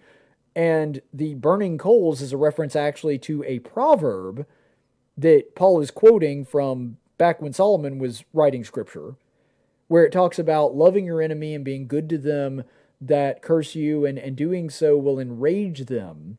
Because if they have bad motives, if they're a bad person, that it'll infuriate them and it will burn them up inside that there is somebody that is being nice to them despite the fact that they're being nasty to you. Now, that's not the goal, but it is a pearl of wisdom that Solomon shares. Then Paul quotes it again in Romans, uh, in, in, there in Romans 12. But the funny thing about that is, if we're going by Kyle Whitmire's standard, then nobody can ever use that verse in Romans 12 where it talks about being good to your enemies and loving them and feeding your enemy if he's hungry. Uh, if you ever do that, or if you ever apply that scripture ever again to any situation, then I guess you just must be a Klan member because the Klan used to use that scripture. right? So if you feed your enemy when he's hungry or you give him water when he's thirsty, you're a Klan member. Well, if we're going by Kyle Whitmire's standard, that's what it means because what Jeff Sessions just did is accurately and correctly apply Romans 13 and say, well, you know, that's what slave owners used to do. And that's what Jim Crow era preachers used to do. Yeah, they did. But they were misapplying the scripture and using it wrong. Jeff Sessions is using it correctly. Now, if you want to go back and forth with me on that and as to whether or not this was a correct application of the scripture, then yeah, by all means, come at me, bro. I'll have that discussion all day. But the point is, Whitmire's ridiculously bad biblical logic here that just says, well, Jeff Sessions is using a verse that bad people used to use incorrectly, therefore he must be a bad person too. How did how does somebody even reach that conclusion? I don't get like even if you don't know anything about scripture, in what universe does that make any sense? And furthermore, like I said, Sessions is actually using Romans 13 in the correct sense here. He's saying that if something is illegal and it's not something that violates God's law, which would be the only exception that is given in Romans, uh, and also by example in Acts 4 and, and several other places in the scripture, that you should be abiding by the laws and that it would be morally incorrect. It would actually be going against God's will to knowingly violate a law like crossing the border when you know you're not supposed to. It would be against God's will to violate a law like, you know, stealing from people on your taxes. Believe me, I don't like taxes. I would rather pay significantly less than them. But I believe that God's word does teach you to respect the authority of people in positions of power and respect the government's authority because that is something ordained to them. You can't just ignore the ones that you don't like. And so somebody may not like the law about not crossing the border. That doesn't justify them violating the rule of the government and God's rule that says you're supposed to respect people in authority. Sessions is using that passage correctly there. And so Whitmire's obvious biblical illiteracy there just kind of shines through. But ultimately, the thing to remember about all this, Whitmire is just casting stones. And I think that it really is even though the the chief claim in this whole article is completely ridiculous that because you remember the whole thing is that he was lying the only way that you can get to that level of, of thinking that, that that was a lie is you have to automatically before you ever look at the quote or look at the facts itself you have to assume that that person is a monster you have to assume that there is all kinds of evil motivation undergirding all of that and the thing is this is really the most subtle form of media bias. You see, you can kind of see it in the whole Trump versus Biden thing. Because when Trump says something, normally people in the media, whether it's a press gaggle or whether it's like at his town hall or something like that, the immediate assumption, the um, immediate media assumption is that he's lying they go into it with a thought of hostility that if he's saying something, especially if it's something that they do not like, well, he must be lying, he must be re- misrepresenting that. Now, when it's Joe Biden, normally they phrase it in a way that they're wanting him to answer a criticism when they ask him a tough question. They do the same thing with Kamala Harris or other liberals as well. They'll go in and basically say, you know, Joe, Republicans are lobbing this accusation against you, and we know you know, we know that it's completely baseless and it's not right, and you're not really flip flopping on that. So help us understand how you're right. You see the difference in approach? Both of them may still be addressing something that has, you know, someone else has attacked them for, but there is an assumption that Democrats are the good guys, and there's assumption that Republicans are horrible, evil monsters that want to rip children that are nursing out of the hands of their mothers so that they can never see them again because of the you know because they crossed the border. Well, that was not Jeff Sessions' intention. It may have happened and it may have happened as a result of enforcing laws in America. But that was not the intention, and they have actually tried very diligently to reunite them. But as a matter of the kids' own safety, they have to separate them at least for a while. And by the way, this policy was going on under the Obama administration and was for several years before anybody on the left thought it was a problem. I remember back in 2014 that you had people like Glenn Beck and other conservatives actually go to the border and donate things like soccer balls and teddy bears and, and food to try to help, you know, when we had that really, really big surge in 2012. Uh, that actually happened, and, and I was involved in that.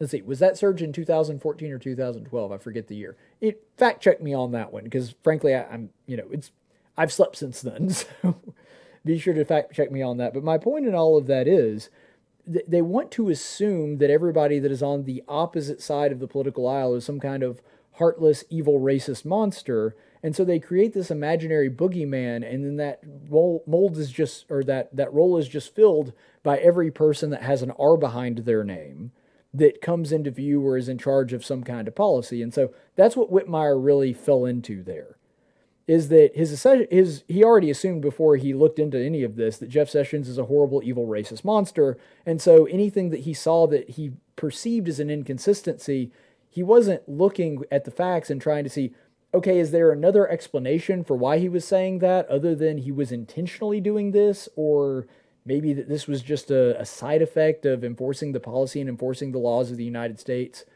uh, as they are written or is it just that Jeff Sessions is a horrible, evil person? You see, he wanted to believe that one, and he went into it believing that, and that's why what you see is the kind of media spin that is the result. I mean, yeah, the media spin has multiple different facets and political interests going into it, but when you boil it all down to its bare bone basics, that's really what it all boils down to. That's really what, what is at the center of all of that is they just assume that all Republicans are bad and have bad motives, and all Democrats are good and have good intention even when their policies screw up. And that really is the difference. So let's go ahead and go to sorry, I almost my technology still isn't wanting to work with me for whatever reason, but hopefully we can get all this uh, squared away. Um, let's go ahead and go to the daily dose of stupid. No, you messed it up. You're stupid. Today's Daily Dose of Stupid is yet another article from right here in the state of Alabama. This one comes from Josh Moon. Now, I don't like Kyle Whitmire. I think I made that pretty clear in the, the previous segment. But Kyle Whitmire does occasionally come up with a really good article. And I've praised him multiple times on the show before. Sometimes he does really good work. I really can't think of anything I can compliment Josh Moon on. So if we were to compare the two, Kyle Whitmire is, I don't know, I guess kind of like the Wolf Blitzer, who most of the time is an insufferable leftist, but occasionally comes up with something really good. Or, or maybe Bill Maher. Bill Maher is actually better for that. Because, uh, you know, Bill Maher will occasionally be the voice of reason in the room, even though most of the time I wind up disagreeing with about 88% I don't know why I pulled that number out of nowhere. But I, I wind up disagreeing with him way more than I wind up agreeing with him. But occasionally he is the voice of reason, and occasionally he does really good investigative work. I really can't think of an occasion or a statement or anything to compliment Josh Moon on. I mean, he's just absolutely horrible on it. He's the Brian Stelter of this analogy, or the uh, the Don Lemon. So let's go ahead and, and you can check this out. Uh, let's see if we can go ahead and pull this up. Again, I apologize. My technology has just been not cooperating with me uh, really for a couple weeks now, and that's the reason we've had such an issue getting shows going. Come on, let's get there. We go. So this is his headline from Alabama Political Reporter. Opinion: Electing Tuberville could cost Alabama billions. Now it's interesting because the last one we looked at, actually the last two stories we've looked at, the headline was absolutely horrible, and when you dug into the meat of the the article, it was still bad, but not as bad as the headline might have suggested. This one's the opposite. Looking at the headline, the headline's actually pretty benign, and I would even argue somewhat accurate. the piece itself is just hot garbage. And I'll show you what I mean right here. Money matters in Alabama, writes Josh Moon. Oh, I know we're not supposed to say it out loud. That we're supposed to promote an image of Southern grace and hospitality, of churchiness and care, of rich people never getting into heaven. But the truth is, greed is our biggest character flaw in this state. Every problem we have can be traced back to our unending thirst for dollars. I don't know how you would make that case. I mean, literally every place in the entire world has problems, and some of them surely could be traced back to greed, but I don't think you could say every single one of them would be. Anyway, our ancestors didn't keep slaves because they hated black people. They did it because they loved money, and the difference in skin color gave them ex- an excuse a really, really stupid excuse to mistreat other humans and take advantage of free labor. Um, you know, there might be some truth to that. I think it certainly was more of an economic motivation than it was racial. Racial just kind of coincided with it. In fact, there's a lot of evidence that suggests that the vast majority of the animosity towards black people really more cropped up around the time of the civil rights union or the, the civil rights movement even more so than slavery.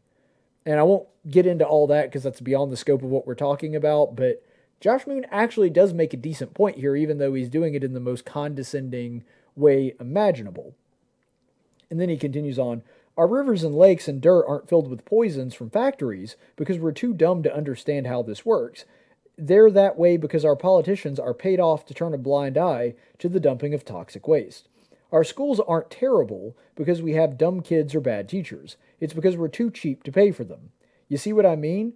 It's our lust for money and the almighty dollar. Every time. We love money. Okay, so a couple of things.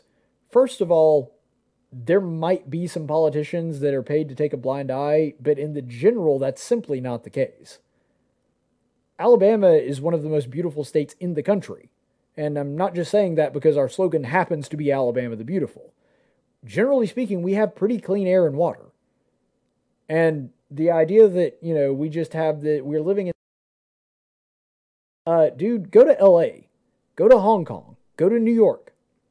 Bastions of Democrat and liberal thinking, far more polluted than the state of Alabama. So I don't really understand the point that you're trying to make there.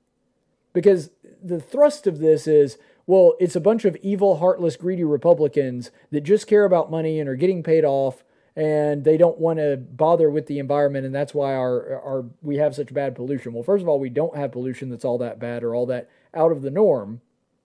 And if you were to compare our pollution to a place like New York or like Los Angeles or like you know, an, other countries, Tokyo, Hong Kong, you know, pick pick uh, whichever one of those you would like. It doesn't have anything to do with the fact that there's a bunch of Republicans there because there's not. It has a lot more to do with the fact that you know, I mean, if if that is your big plea, I guess is the way to say this, then you're going to have to come up with some kind of control group because this one ain't doing it for you. And then he goes on to say, you know, something about the schools or whatever. But here's the thing we spend significantly more money per student than most countries. And yet you look at places like Finland that is spending less money than us per student and getting significantly better results. Our issue is not money in the schools, and it never has been. The issue, at least for the past several years, my entire lifetime, has been a lack of discipline and the ability to discipline kids in schools, something that Josh Moon emphatically rejects, even when talking to someone who's a 27 year veteran of the public school system. In the case of my own dad, who had this conversation with him on the radio a few years ago. To him, it's always we got to throw more money at it, even though there are other places spending way less money than us that are doing better.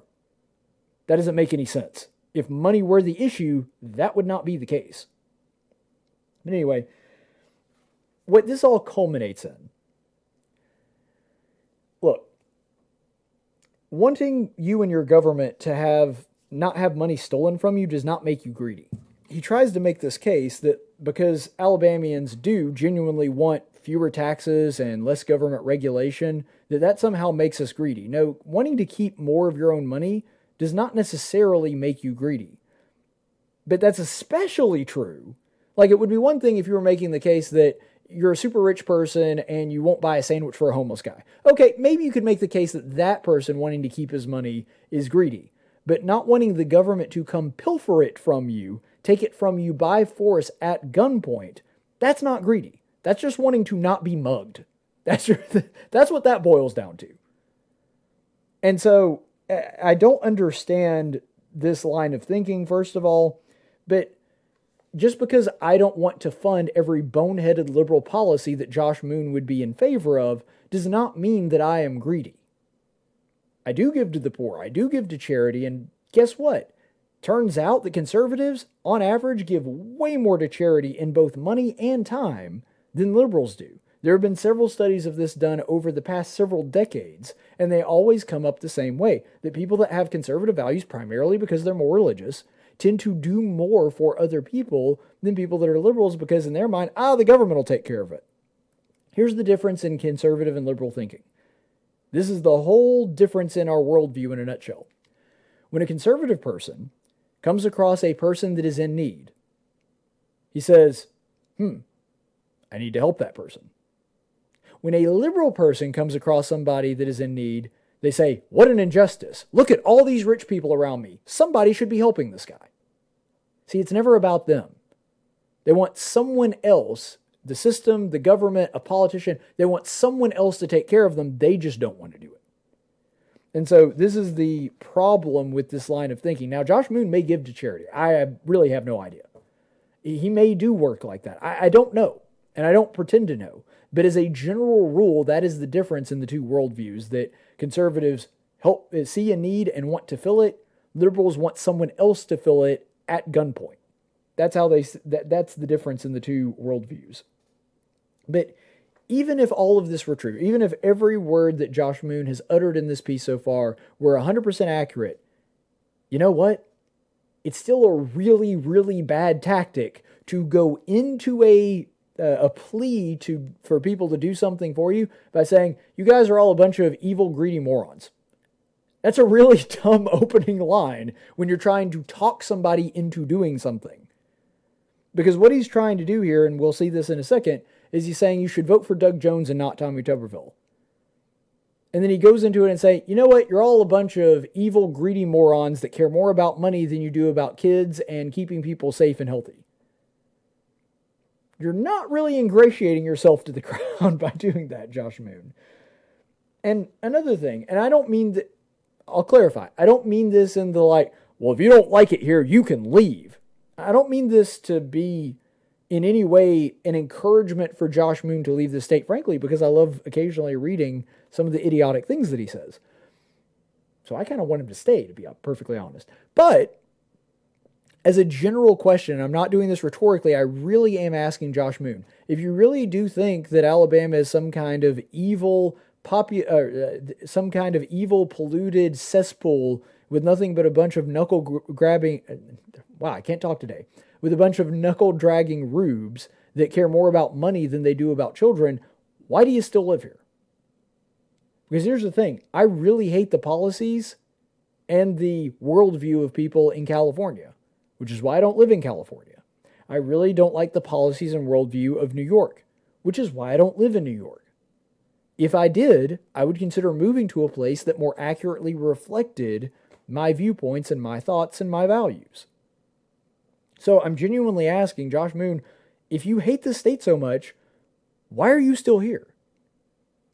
Either there's some inkling of you that knows that Alabama is not nearly as bad as you try to make it out like it is, or, I don't know, you just have some kind of weird masochistic self hatred that you are punishing yourself by living here. I, I don't understand the rationale here. But anyway, he continues on in the same article. Which makes me seriously wonder why so many people in this state are going to vote for a man who will cost us all, and especially our biggest businesses, so much of it. Talking about money here. Tommy Tuberville will be uh, will will be a light. Again, can't talk today. Don't know why.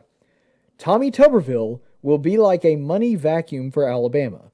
Billions of dollars will vanish for this welfare state that relies so much on federal contracts, federal programs, and federal dollars. If you doubt this, don't simply take my word for it. Just Google up the press release from Senator Richard Shelby's office from the last, say, six years. The most recent span in which Republicans have controlled the Senate. Almost every single release is about Shelby securing millions or billions of dollars in federal funding for this project uh, for this project or that project, getting the state share of dollars from a variety of different programs and initiatives implemented by Congress. So one thing that I have to get out of the way, that first statement which makes me seriously wonder why so many people in the state are going to vote for a man which will cost all of us, especially big business, so much of it, talking about money again. Maybe it's because their motives aren't nearly as evil as you attribute.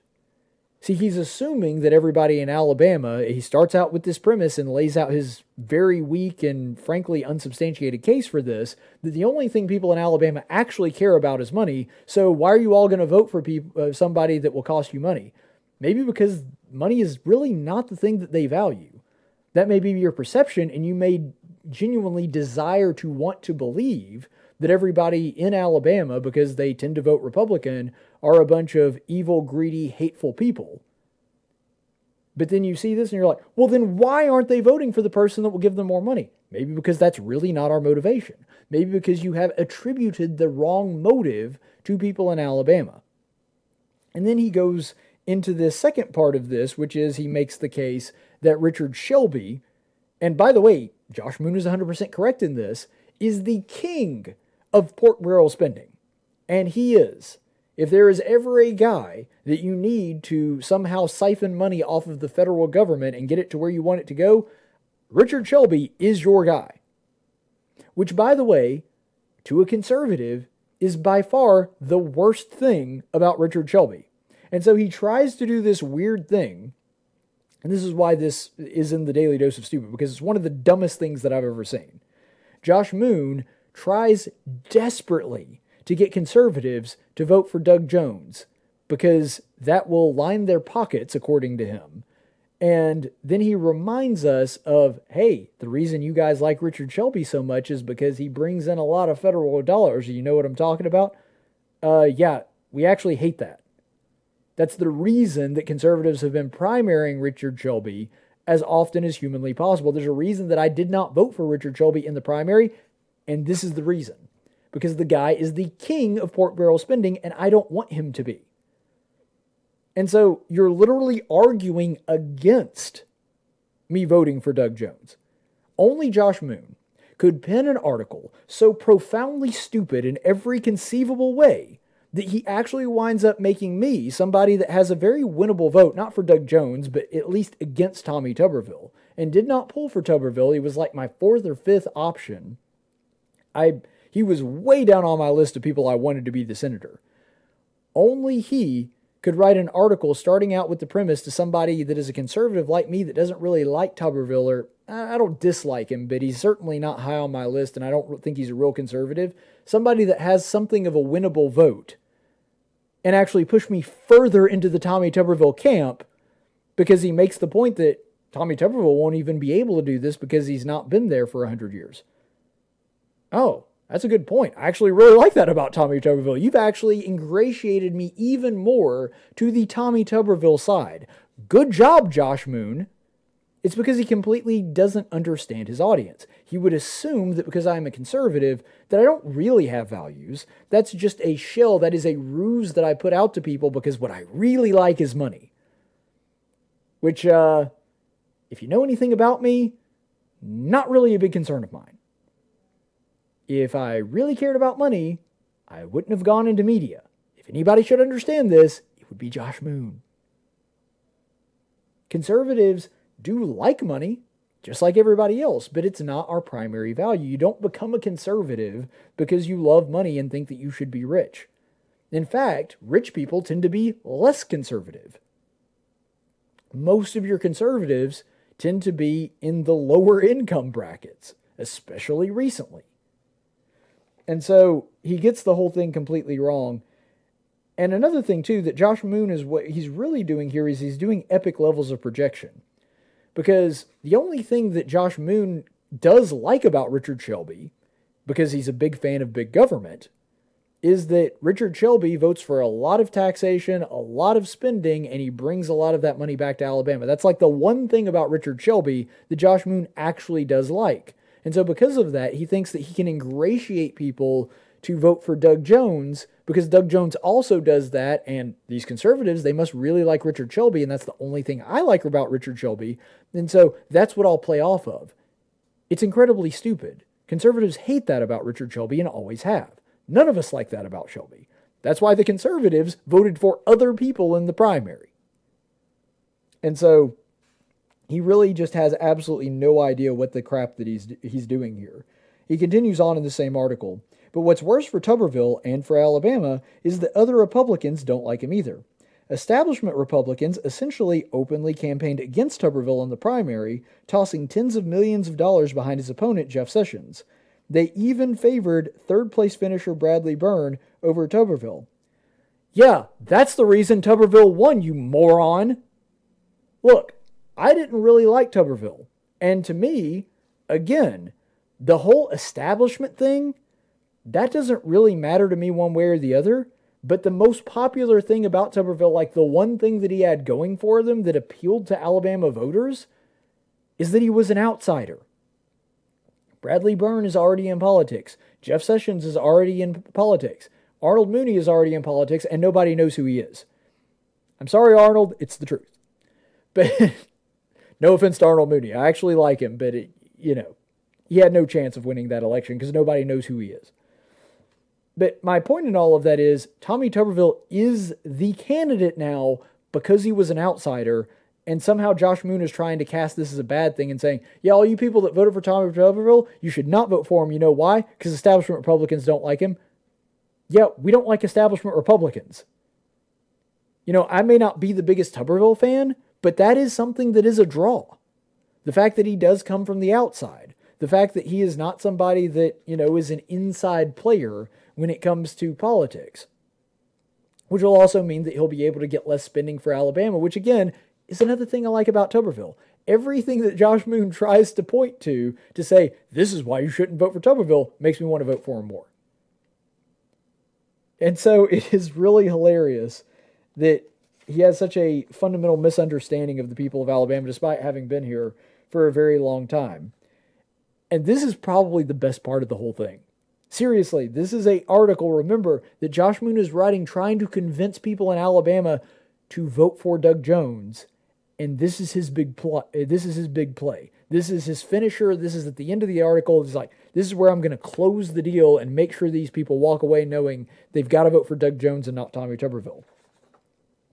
In the meantime, Jones is highly respected by senators on both sides of the aisle. He already has a presence in top committees and is well liked within the Democrat Party that he's and is so liked by the Democrat Party that he's on the short list as Joe Biden's AG should he not be reelected. I don't know what to tell you, Josh Moon. I really don't. You're so dumb that you think the way that you can get people in Alabama the reddest state in the country and the one where Donald Trump enjoys his highest approval rating out of all 50 states.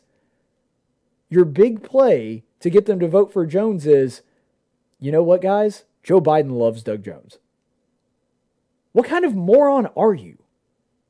I mean, that's like going into downtown Jerusalem and trying to get, I don't know, the mayor of Jerusalem elected and go, guys, guys, you know when you got to vote for this guy? Hitler loves him. Like Hitler really likes this guy, and I think you should vote for him.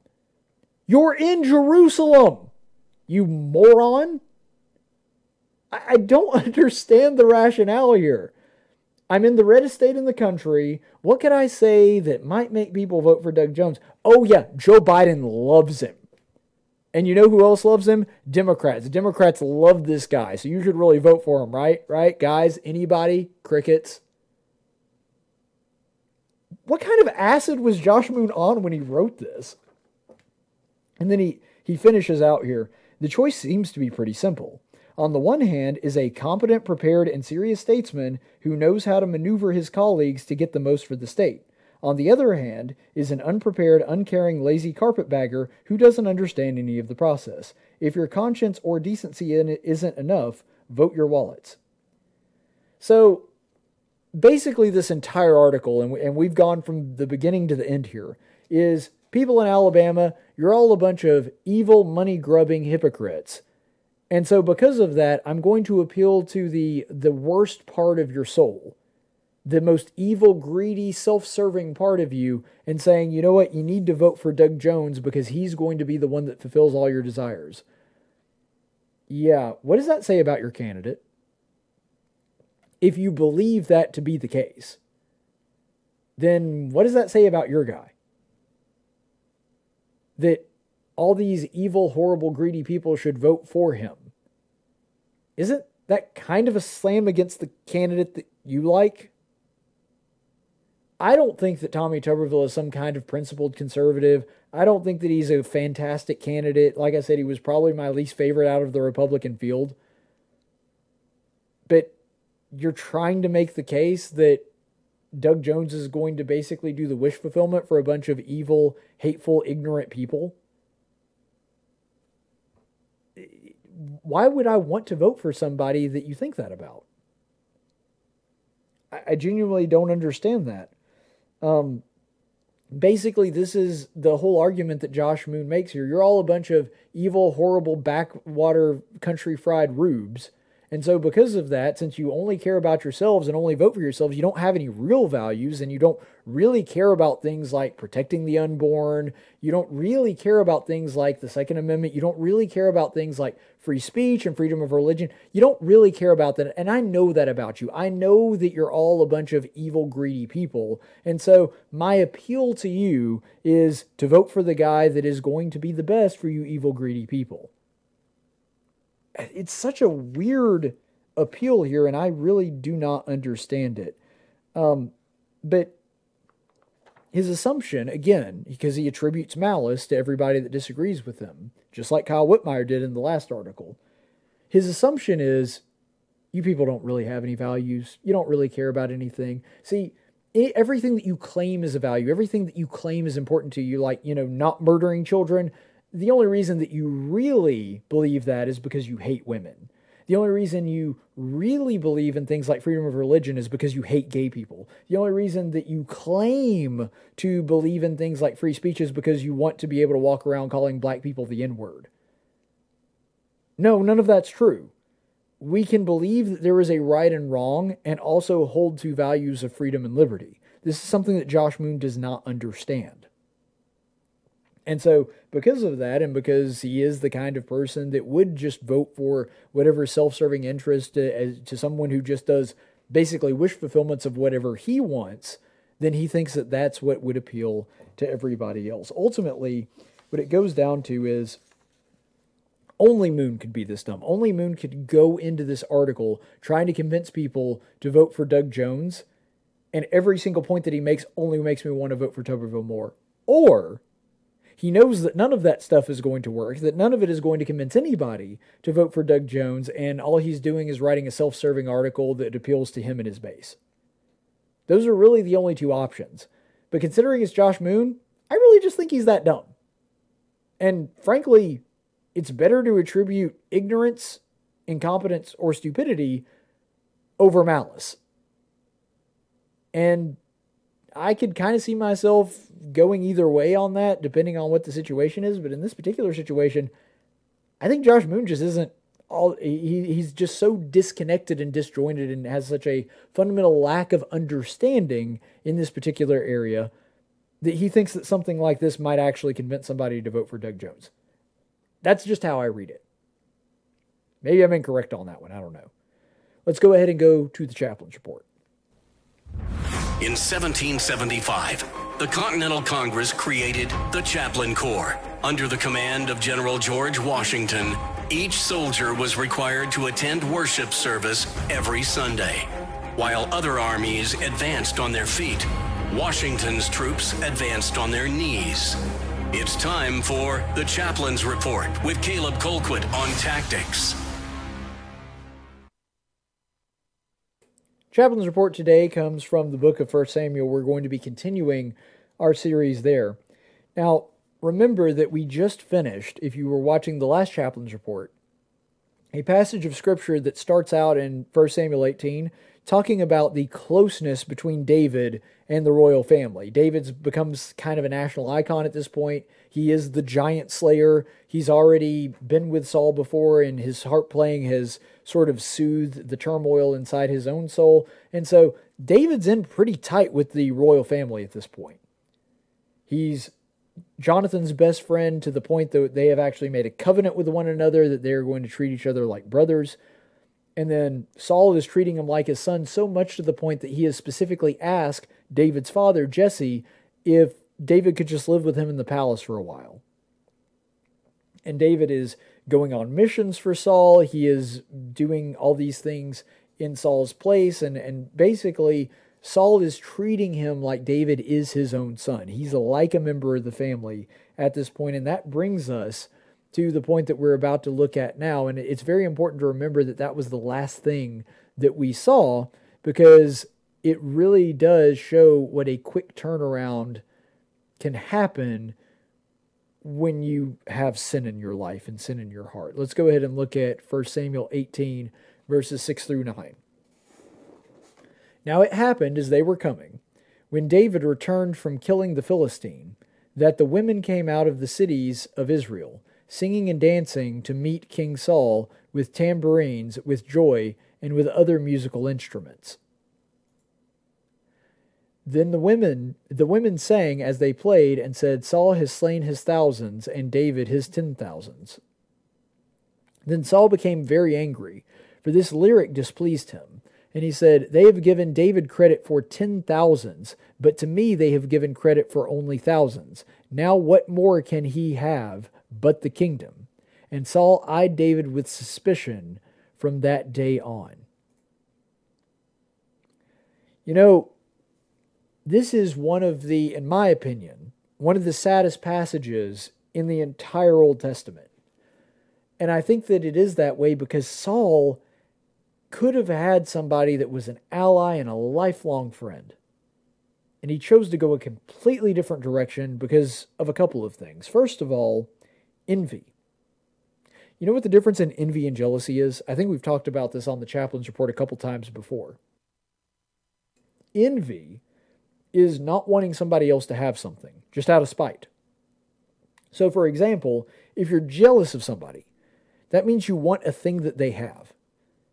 But if you're envious of somebody, then you may want the thing that they have, or you may not want the thing that they have, but regardless, you want them to not have it just because you hate the fact that they have it. That's what envy is. And so Saul is looking at this, and I think there is an aspect of jealousy for sure. He wants the same praise that they are heaping on to David. But the reason that I think that this goes deeper and I think that this is envy, first of all, you have to remember that David is Saul's servant. He has done all these things. He has slain all these Philistines. He has gone out to battle. He has led these missions, not just because of his own merit and his own ability as a warrior. I mean, that's part of it too. But he is doing it in the name of Saul. He is doing it as a part of Saul's army, and he is doing it under Saul's command. A good leader, a leader that has his perspective correct, would look at David being credited with slaying ten thousands of Philistines as somebody under his command is a good thing. In a sense, that's a compliment to Saul as well because he has this person working for him. But that's not how Saul chooses to see it. And he did have a choice. This was something that he chose to do. He chose this perception, and he chose to follow up on it. But do you notice that he's not happy about the praise that he's given? You have the different women of Jerusalem actually coming out, not obligated, of their own volition. They came out with music and they came out singing and talking about how wonderful Saul is that he has gone out and slain these thousands of Philistines and also David who has slain his 10,000 Philistines. And Saul completely misses the fact that these people are lauding praise on him and the good that he has done. All he can see, all he can focus on is that guy's getting more praise than me. That guy's getting more credit than me. People like that guy better than they like me. He completely misses the fact that they're praising and complimenting him too. He can't even enjoy that because he is so focused on the fact that there is somebody else out there that is getting more praise and more credit than I am. You see how small and petty that is? You see how Saul being so laser focused on what people were saying about David that completely caused him to miss the good things that were being said about him? It's completely lost on him. It might as well have not happened in his own mind. It took what should have been a great moment for King Saul, a highlight of his kingship, and turned it into something ugly and something that stuck in him, that festered in him like a cancer, and eventually led to his downfall. The second part of this is pride. Because, of course, there is a great deal of pride going into this. Yes, he does have envy, but the reason that that envy exists is because of Saul's own pride. You see, the reason he is able to perceive this difference in himself and David, and he's envious of David and getting that kind of praise, is specifically because he thinks he ought to be getting it. He thinks that it is something that is owed to him that he deserves the praise, that he deserves the credit. Look how great I am. I should be the one getting all of these things. I should be the one that they are lauding this praise of having slain 10,000 over. That should be mine. So ultimately, it is a question of pride. He believes that he is entitled to these things that is being given to another person because he's so great and so wonderful. But the thing is, a little bit of humility would have solved the pride and the envy and any greed that he felt over somebody getting something that he didn't have, because there is an aspect of greed in all of this too. But if he had just had the humility and the perspective to say, man, isn't it a great thing that David, a, a young man like this that's up and coming, that is a good friend of mine, and he's been such a good friend to my son, and he's done all these great things for Israel, and it's all happened under my rule. Isn't it great that all these things are happening for David? He doesn't see any of that. All he can do is focus on how much praise he isn't getting because he is comparing himself to David. And if you look at the last part of that in verse 9, it says, And Saul eyed David with suspicion from that day on. Because of this, he assumes that David is after his kingdom. You see that in the sentence directly preceding that, where it says uh, that Saul replies to this is like, well, now what more can he have but the whole kingdom? See, he looks at, at David now as a political rival, as somebody who wants to take his kingdom from him because he's getting praise. David didn't make those women say that. David didn't convince these people to do this. He had no part in it. And yet all of a sudden, Saul is so bothered by this that he is convinced that, that David wants to kill him and usurp him and become king instead of Saul. Why? Because that's what Saul would have done. If the situation were reversed and David was king, Saul was his servant, and David heard this song, or sorry, Saul heard, heard this praise that, oh, Saul has killed these 10,000 Philistines. How great is Saul? He's even greater than the king. Then his immediate thought would have been, I can take this kingdom. I can take this kingdom away from David. I can be the guy in charge. You see, because that's something that Saul himself would do, he assumes that that's what David is thinking about right now. He assumes that this would turn David into a traitor, somebody who would be looking for an opportunity to take his throne and his kingdom away from him, because that's what Saul would do. And so, because of this, Saul all of a sudden now looks at somebody who has been a friend of the family, really like a family member himself, as an enemy and somebody that he has to be on the lookout for, somebody that is going to be trying to undermine him. You know, because of this, he becomes incredibly erratic. He becomes really kind of uh, paranoid about it. And it drives him to the point where he does all kinds of things that he has absolutely no business doing. To the point that he tries to kill David, to the point that he actually goes after a witch, somebody that he himself banished and tried to stamp out the sin of witchcraft. He himself breaks his own rules because he's so paranoid and thinks that David is going to kill him. He, he thinks that there's some kind that everybody's out to get him, that everybody's against him. He suffers from these paranoid delusions. And it all comes down to he believed that David was just as prideful as him, that David was just as ambitious as he would have been in David's shoes, and because of that, he assumed that David wanted to take his throne from him. Ultimately, I think what this shows us is that the surest way, the surest way to eliminate our own joy, to keep it to where we can no longer enjoy our own lives, that we can no longer have that deep, abiding joy that God wants for us, is to compare ourselves to other people.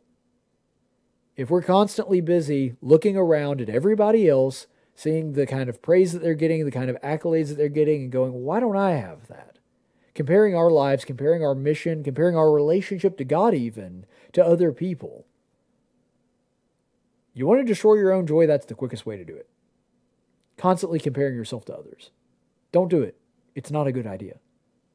Now, if you want to aspire to be better, if you want to learn from them, if you want to learn some things that you can do to, to reach, you know, a, a better level, uh, being closer with your family, being closer to God, having a better prayer life, any of those things, okay, that's great. And in that sense, a little self reflection and going, well, they're doing that. Maybe I could do that too. That, that might be a good thing. But as far as comparing yourself to others, that never ends well. Just never does. Because we're all different, we're unique, we have different abilities, we have different strengths and weaknesses. It just never ends in a good place. And it's the same reason that Jesus, talking to Peter and, and his apostles, when Peter asked, Well, what's going to happen to me, Lord? When asking about John, he says, You don't worry about that. You don't worry about what's going to happen to John. You follow me. That's the only thing that matters to you. Don't don't be so worried about what John what kind of fate John is going to face. You follow me. That's enough.